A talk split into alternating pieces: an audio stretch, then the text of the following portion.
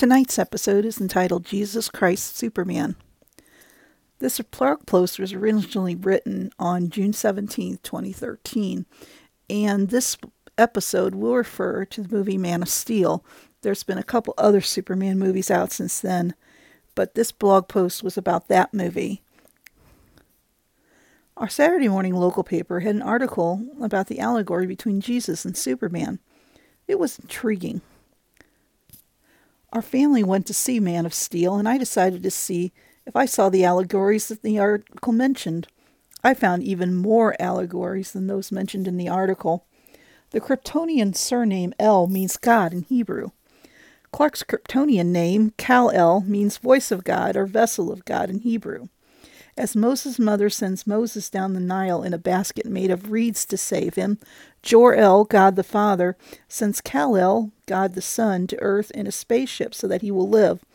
Jor El even says about Kal El, he will be as a god to them. Interestingly, Jerry Siegel and Joe Shuster, the creators of Superman, were Jewish. Like Jesus, Clark had two fathers, a heavenly father and an earthly father. While roaming in Alaska in the movie, Clark winds up in the Fortress of Solitude, which is not referred to as such, but those familiar with the Superman story will recognize it. Jor-El appears to his son as a ghost, the Holy Spirit, and tells his son of his destiny. Lois Lane follows Clark into the fortress, and a Kryptonian robot attacks Lois. Clark heals her with her, his laser vision, and Jesus healed the sick in the Gospels.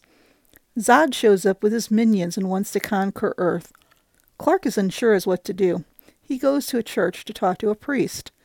During this scene, Clark is standing next to a stained glass window depicting Jesus as the Good Shepherd. That was an allegory that couldn't be missed.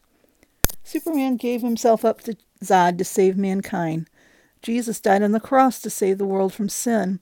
Superman was 33 years old and Jesus was 33 when he was crucified. And the epic battle between Zod and Superman reminded me of the battle of good and evil. And of course, good always wins. If you go to my blog post, Reflections, Ruminations, Recollections.blogspot.com, and look for this original blog post, you will find links to articles with more allegories between Jesus and Superman. So I hope you look those up. Thanks for listening. See you next time.